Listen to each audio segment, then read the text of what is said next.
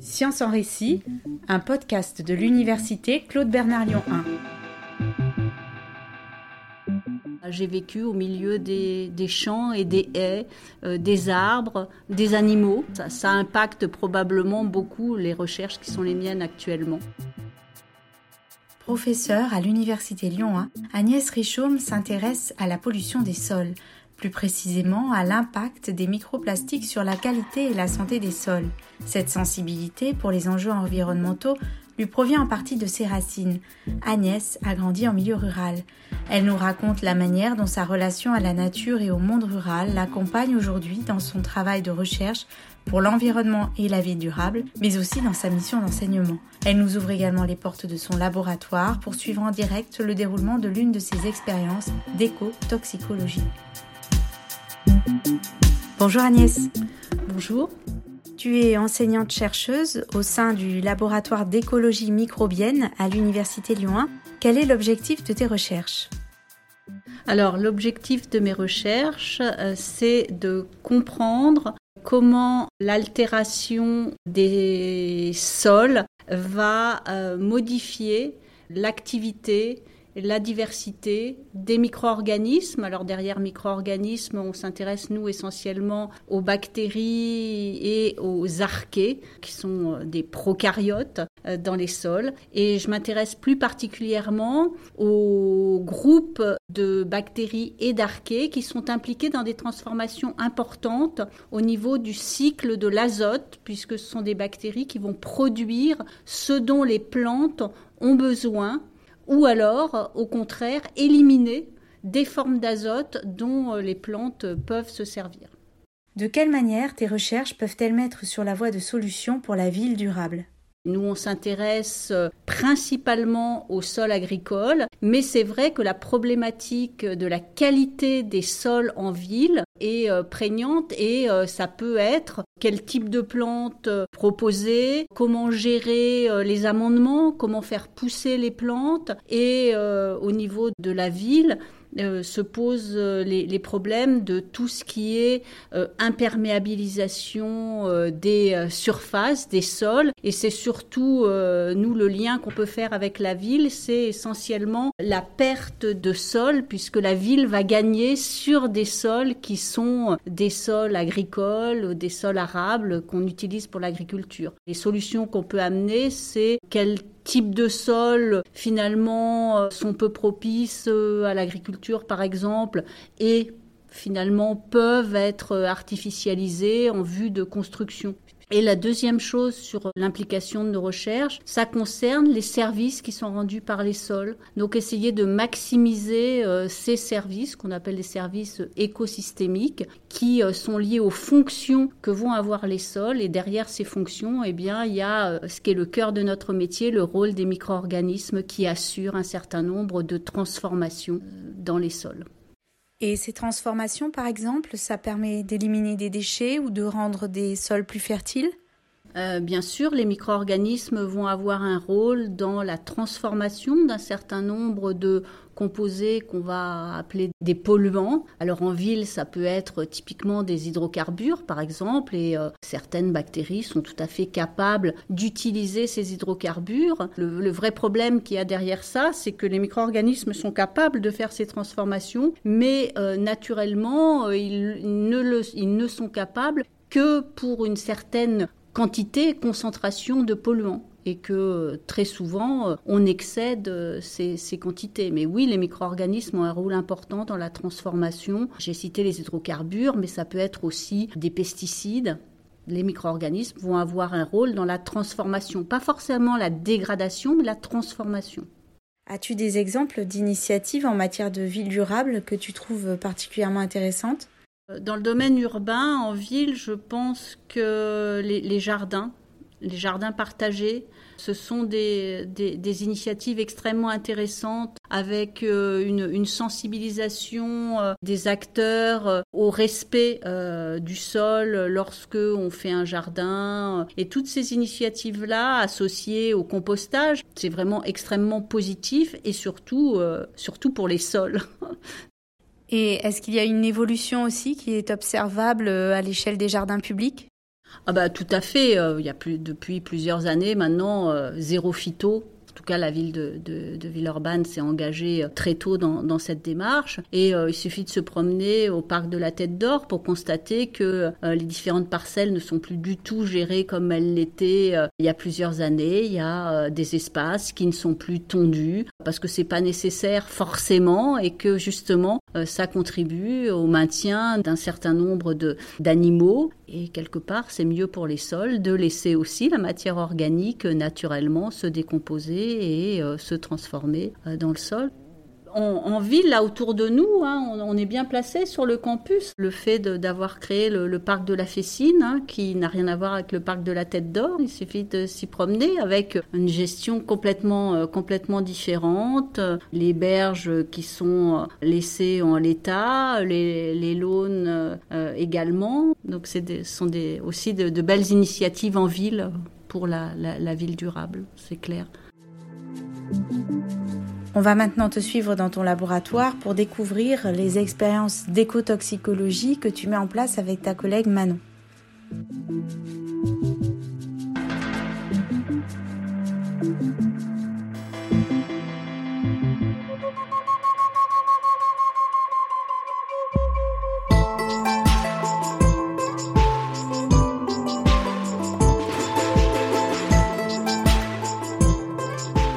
Alors on est devant la salle de préparation des échantillons. Je vois qu'il y a un manomètre euh, devant. Tu peux nous expliquer à quoi ça sert? Alors c'est une salle qui est en dépression, c'est-à-dire que toutes les poussières et tout ce qui se passe dans la salle en fait ne, ne, peut pas sortir euh, vers, euh, vers l'extérieur. Du coup il y a un sas pour rentrer. Donc quand je vais ouvrir la porte ça fait un petit peu de bruit.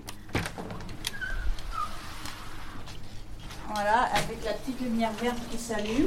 Et maintenant, on est dans le sas et on va rentrer dans la salle de préparation, proprement dit, où on va retrouver euh, Manon.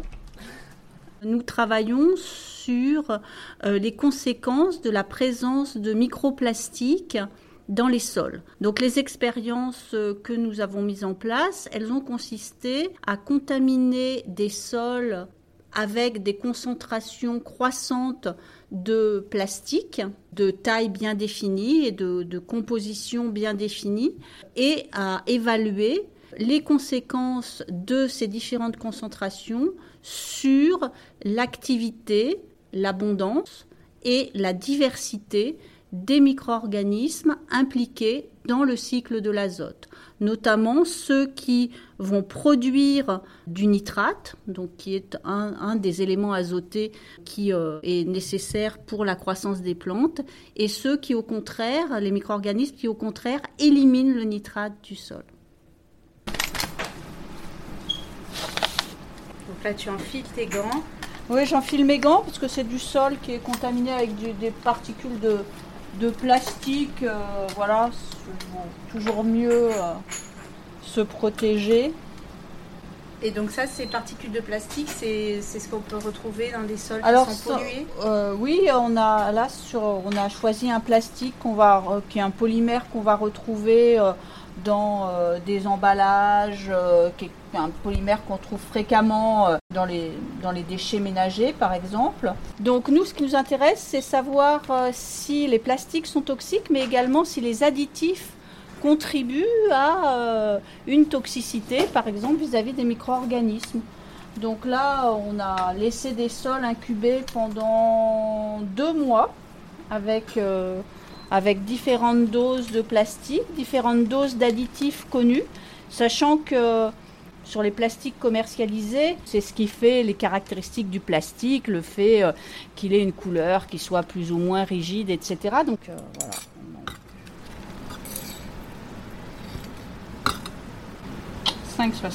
Là, tu prends un échantillon de terre, c'est ça, que tu mets dans un flacon on, et tu pèses On pèse l'échantillon de terre en fonction de, son humidité et puis euh, on pèse la masse voulue pour faire des mesures d'activité des micro-organismes. Donc là, on va mesurer la respiration. On fait ça par la mesure de, de dégagement gazeux. Donc on va mesurer le dégagement de CO2 et puis euh, la mesure d'une activité qui s'appelle la dénitrification. La dénitrification, c'est la transformation du nitrate en composés gazeux, notamment le, le N2O, le protoxyde d'azote, qui est un, gaz à effet de serre, c'est un puissant gaz à effet de serre qui est très impliqué dans le changement climatique et qui en agriculture est un, gaz dont on sait que, que, le dégagement peut être important notamment euh, lorsque les sols sont inondés. Par exemple, sur les cultures de rizières, il peut y avoir un très fort dégagement de, N2O.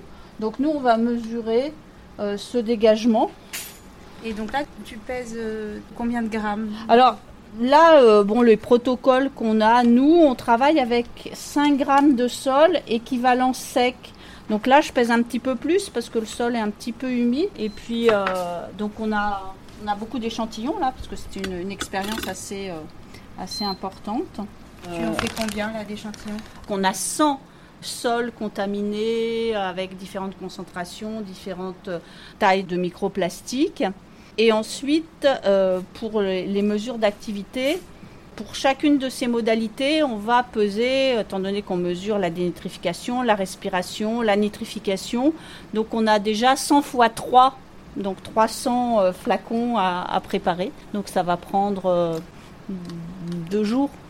Deux jours confirmé par Manon qui a l'habitude. Alors c'est un peu fastidieux quand même comme travail parce que voilà, euh, c'est pas très c'est pas très rigolo. Faut, faut être un petit peu concentré parce qu'on a des tableaux avec plein de chiffres et, ensuite on va passer dans la pièce à côté dans laquelle on va retrouver les appareils qui permettent de mesurer ces gaz. on va aussi déterminer sur la base de l'ADN l'abondance des micro-organismes qui effectuent les activités qu'on mesure. Voilà un peu l'histoire de nos, problématiques actuelles. Donc là, on est sur dans des salles, en fait, sur une plateforme du laboratoire qui est une plateforme qui s'appelle Activité microbienne dans l'environnement. Je vais aller voir Manon aussi pour bah voir ce qu'elle fait. Donc toi Manon, tu pèses aussi euh, euh, oui, les flacons. la même chose. En fait, on s'est partagé les échantillons euh, pour gagner un peu de temps, parce que c'est comme Agnès l'a dit, c'est une partie de la préparation qui est un peu longue. Et je fais la même chose. Je prends mes flacons, j'avais préparé les étiquettes pour bien noter les échantillons et je pèse mes 5 grammes équivalent sec je vois qu'il y a des bouchons sur lesquels il y a des numéros écrits en rouge et d'autres en vert. Il y a une raison? Euh, les étiquettes qui vont être en rouge, euh, c'est un code couleur qu'on s'est donné dans le laboratoire euh, qui va être plus pour la dénitrification. Et les étiquettes en vert, c'est pour la respiration. C'est les deux types d'analyse qu'on va faire après avoir fait ces pesées.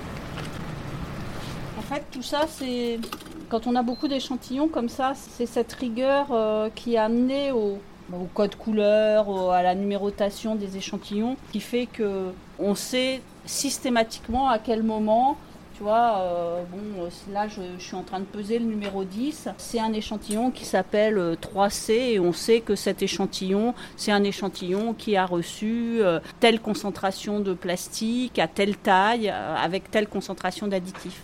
Donc ça, c'est, on est obligé d'avoir cette rigueur. C'est aussi ce qu'on enseigne euh, à nos étudiants au travers de, bah, des travaux pratiques. Euh, lorsqu'on est en sciences expérimentales, euh, si on n'est pas rigoureux et qu'on fait n'importe quoi, forcément, le manque de rigueur, c'est aussi des mauvais résultats. Il n'y a pas de mystère. Des, résultats corrects et exploitables, ils sont obtenus que si on travaille correctement. Donc voilà. Donc c'est vrai que c'est des, des pièces où on peut travailler, des fois on a de la musique, mais il n'empêche que pendant ces phases-là, en général, euh, il n'y a, pas beaucoup de bavardage, euh, un peu de rigolade de temps en temps, parce qu'on a besoin de se détendre, mais euh, généralement on est assez concentré sur ce qu'on fait pour le faire correctement. Et le faire surtout aussi suffisamment rapidement. Là, vous allez mettre combien de temps ce matin? Il nous faudra bien aujourd'hui plus la matinée de demain.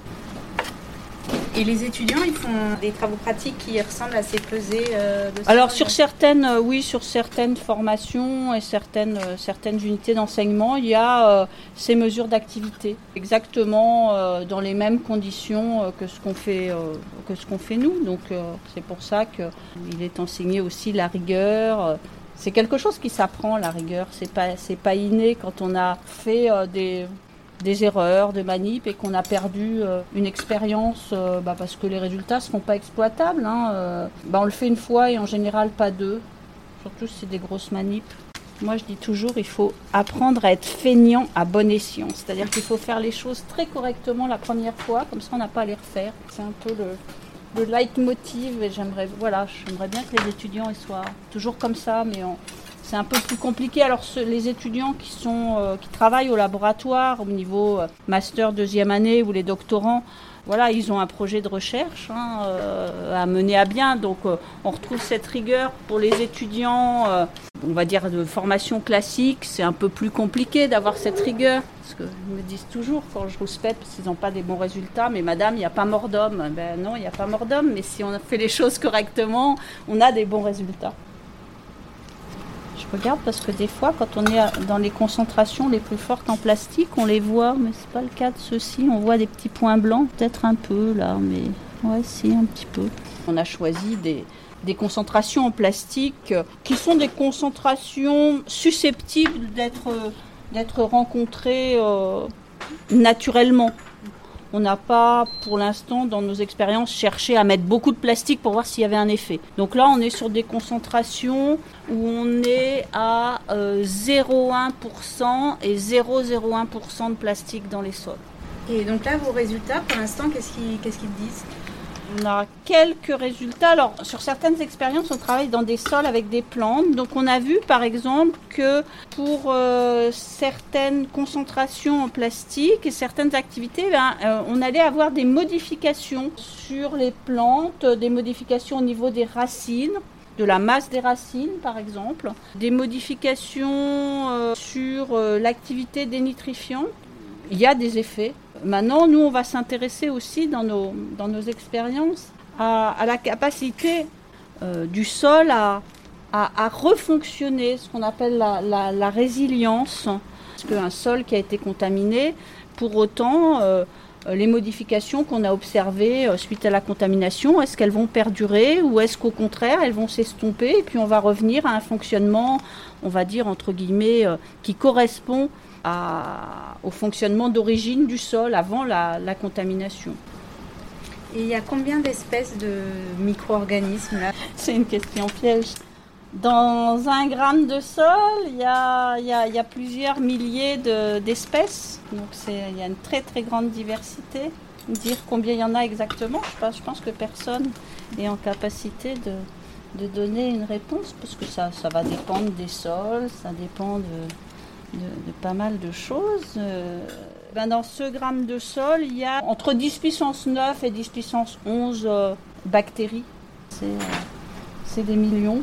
Et donc tous ces micro-organismes vivent ensemble en paix ou il y a des compétitions des... Comment ça se passe Alors là, on est en plein dans, dans l'écologie microbienne. il y a effectivement de la compétition parce que c'est comme, c'est comme nous. Hein. Si, euh, si des micro-organismes ont besoin des mêmes ressources pour se nourrir, eh ben forcément, il y a compétition. Parce que les ressources, elles ne sont pas infinies et inépuisables dans le sol. Donc il y a compétition.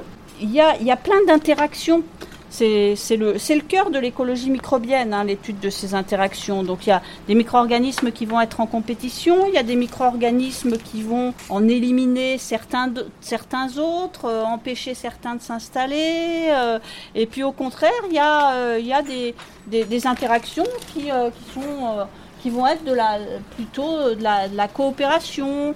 C'est-à-dire qu'un micro-organisme va produire un composé qui va être utile pour un autre par exemple. Et puis il y a, des interactions entre euh, les bactéries et euh, d'autres organismes dans le sol. Il y a, bah, des organismes qui, euh, qui, se nourrissent de bactéries, des nématodes, des protozoaires, donc il y a de la prédation.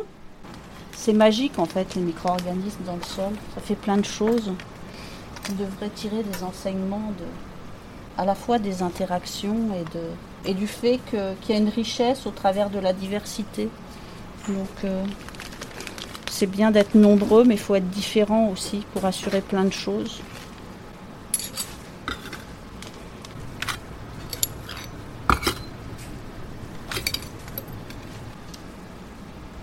Bon, numéro 13. On avance quand même. On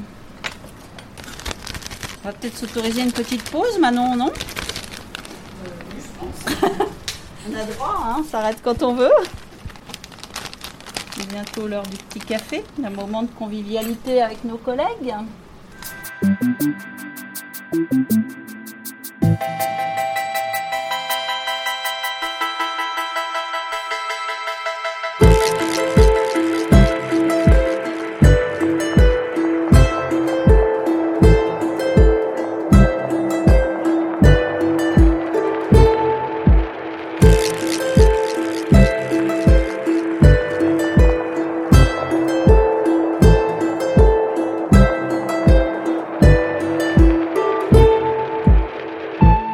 Sommes de retour dans ton bureau pour parler à présent de ton parcours. Aujourd'hui, tu travailles dans la métropole de Lyon, mais quand tu étais jeune, tu as grandi à la campagne. À quel endroit exactement? J'ai grandi dans le Bocage bourbonnais, dans une, ville moyenne qui est une station thermale qui s'appelle Bourbon-l'Archambault et euh, j'ai été euh, empreinte de ce contexte environnemental dans lequel euh, bah, j'ai vécu au milieu des, champs et des haies, des arbres, des animaux qui pâturent, puisque c'est une, région d'élevage. Donc voilà, ça impacte probablement beaucoup les recherches qui sont les miennes actuellement. D'une part parce que j'ai été éveillée très tôt à, à l'observation de, de ce qu'il y avait autour de moi et que cette altération de, l'environnement, par exemple, euh, j'ai un, un, un, âge suffisant pour avoir vu ce qu'était le remembrement, c'est-à-dire des modifications des parcelles agricoles on a arraché les haies pour agrandir les surfaces pour permettre aux agriculteurs d'augmenter euh, les surfaces euh, exploitées. Et ça, euh, ben, j'ai été éveillée aux conséquences que ça avait, alors pas sur les micro-organismes, mais sur la faune, par exemple, les, les, animaux. Et puis à côté de ça, j'aime bien ce qui se voit pas. Donc c'est probablement ce qui, ce qui me permet d'allier la microbiologie et des études environnementales. Je m'en souviens bien, euh, j'avais 11 ans et j'étais complètement passionnée par euh, Cousteau. Donc j'avais une passion pour les fonds marins. Et puis finalement, euh, j'aime pas l'eau froide, j'aime pas plonger. Donc à ce moment-là, ma démarche, elle a été d'allier l'environnement, euh, l'environnement avec euh, cette envie de, de, de, comprendre et surtout de comprendre ce qu'on voit pas. Pour moi, c'était vraiment euh, ça et j'ai besoin de, de cet aspect science du vivant. Donc je me suis intéressée quand j'étais là j'avais j'avais trois ans j'avais une grande passion pour les fourmis parce que c'était petit et, et j'ai passé beaucoup de temps à, à, examiner les fourmis mais je pense que c'est surtout ce besoin de concrètement observer et manipuler, faire des choses pour euh, évaluer les conséquences que, que, que ça a. Aujourd'hui, de quelle manière euh, ce rapport à la nature et au monde rural t'accompagne dans la façon dont tu abordes tes recherches? Ça m'accompagne d'une part euh, parce que euh, pour une partie de, de mon travail, j'ai été impliquée dans euh, des projets de sciences participatives, par exemple avec, avec des jardiniers et, je crois beaucoup à l'apport du savoir empirique. Euh, alors, qu'un scientifique doit s'approprier pour le décrypter et comprendre ce qu'il y a derrière, mais euh, un jardinier euh, passionné, euh, il sait quelles conséquences ça a d'apporter par exemple du fumier dans, dans le sol, il sait quelles conséquences ça a d'apporter un engrais, il a compris, ou pour certains ils ont compris les conséquences que ça avait d'apporter des pesticides ou des, des, des, désherbants. Et tout ça fait que c'est vraiment euh, mon passé et le travail de la terre et le rapport à la terre qu'ont qu pu avoir euh, mes grands-parents, qu'a encore euh, mon papa, qui sont importants. Et moi, je, je souhaite, au travers de mes recherches, modestement, contribuer à, d'une part, la compréhension et d'autre part, comme tu l'as évoqué, aller vers des, si ce n'est des solutions, des préconisations sur la gestion des déchets par exemple, sur en ville euh, l'importance de composter euh, ces déchets organiques parce que bah, le compost euh, c'est quelque chose qui va être utile pour améliorer la fertilité du sol et un certain nombre de propriétés physico-chimiques du sol. Tes grands-parents étaient agriculteurs, il me semble. Mes, mes grands-parents, euh, pour certains, étaient effectivement agriculteurs, mais avaient, comme beaucoup de, personnes de cette génération, plusieurs métiers. Euh, mon grand-père était facteur. Et quand il avait fini sa tournée de facteur, eh ben, il était à la, il était à la ferme. Et pour mes, autres grands-parents, c'était surtout le, fait de, cultiver un jardin, puisque en milieu rural, ben, on habite en maison et on a un jardin et on est pratiquement en auto, enfin ils étaient en autosuffisance sur euh, les légumes. Dans le cadre des recherches sur les problématiques environnementales, il est question de solutions fondées sur la nature. Tes grands-parents en mettaient-ils déjà en place à leur échelle? Oui, euh, quand on voit euh, maintenant des, des, projets euh, qui sont basés sur l'étude de, de l'apport de haies en termes de, de biodiversité, etc., eh bien, moi, mon grand-père, il taillait les haies avec des outils manuels, justement, pour respecter, enfin, ça, ça contribue à respecter la, la, vie dans ces haies. Les solutions fondées sur la nature, il n'y a, a, pas que ça, mais c'est une redécouverte de ce que la nature sait faire et peut faire, pour moi, c'est vraiment, enfin, je, l'entends comme une, redécouverte.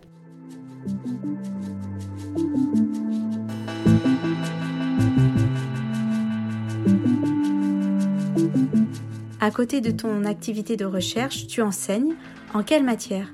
J'enseigne euh, en sciences du sol, et j'enseigne en microbiologie environnementale. Et l'avantage, c'est que j'arrive à faire le lien dans certaines formations entre la science du sol et la microbiologie. Ces enseignements, ils s'accompagnent de, de travaux pratiques, ils sont en laboratoire, sur le terrain Je fais des travaux pratiques justement en sciences du sol. Et ça peut s'accompagner de visites, euh, par exemple, de visites de plateformes de compostage. Ça leur permet d'une part de faire le lien entre ce que moi j'ai pu leur raconter sur le rôle des micro-organismes dans les transformations, et puis la mise en œuvre par euh, des exploitants qui ignorent complètement le rôle des micro-organismes. Ils n'ont pas besoin de, comprendre le rôle des micro-organismes. Mais derrière la mise en œuvre, il y a un certain nombre de, de procédés qui permettent et qui favorisent l'activité des micro-organismes. C'est ce lien que j'essaie d'amener les étudiants à, faire entre un savoir très technique euh, de mise en œuvre et puis un savoir un peu plus théorique et une compréhension un peu plus théorique de ce qu'il y a derrière et de ce qu'on voit pas. Essaies-tu également de les sensibiliser à l'observation de la nature? Euh, Oui, tout à fait. J'essaie de leur dire qu'il euh, y a beaucoup de choses dans ce que j'essaie de leur enseigner qui relèvent du, du bon sens pas seulement du savoir académique, mais du bon sens. Le fait que les micro-organismes ont besoin d'eau, comme tous les organismes vivants, pour effectuer euh, les transformations dont ils ont besoin. Donc typiquement, quand on a compris ça, on sait que ben, il faut arroser l'état de compost, les andins de, sur les plateformes de compostage quand, le, quand il fait trop sec. Donc il y a des choses qui sont voilà qui, qui me semblent évidentes et j'essaie de de faire en sorte que, que ces évidences-là le deviennent aussi euh, pour les étudiants. Mais je pense qu'un un retour à la vraie observation euh, euh, de la nature, ça serait quelque chose de, d'important. Certaines formations le font, elles le font très bien, mais ils devraient l'avoir beaucoup plus tôt et beaucoup plus jeune. Moi, j'ai eu cette chance-là hein, d'être dans une école en milieu rural. Et beaucoup de nos cours de sciences nat, eh bien, on, partait, on observait les, les, les, les fruits à l'automne, dans les haies, etc. Je veux dire, c'était euh, c'était in situ. Alors, où est-ce que tu habites aujourd'hui? Alors aujourd'hui, j'habite à, à Villeurbanne. J'ai la chance d'habiter dans une maison et dès que je peux, je retourne euh, dans l'Allier ou dans le Puy-de-Dôme parce que j'ai besoin de j'ai besoin de la nature, j'ai besoin des forêts du Puy-de-Dôme parce que parce qu'il y a encore des champignons et puis euh, j'ai besoin de l'Allier parce que j'ai besoin de, de voir ces paysages de bocage. Donc euh, dès que je peux, je m'évade. Merci beaucoup Agnès pour cet échange. Merci à toi.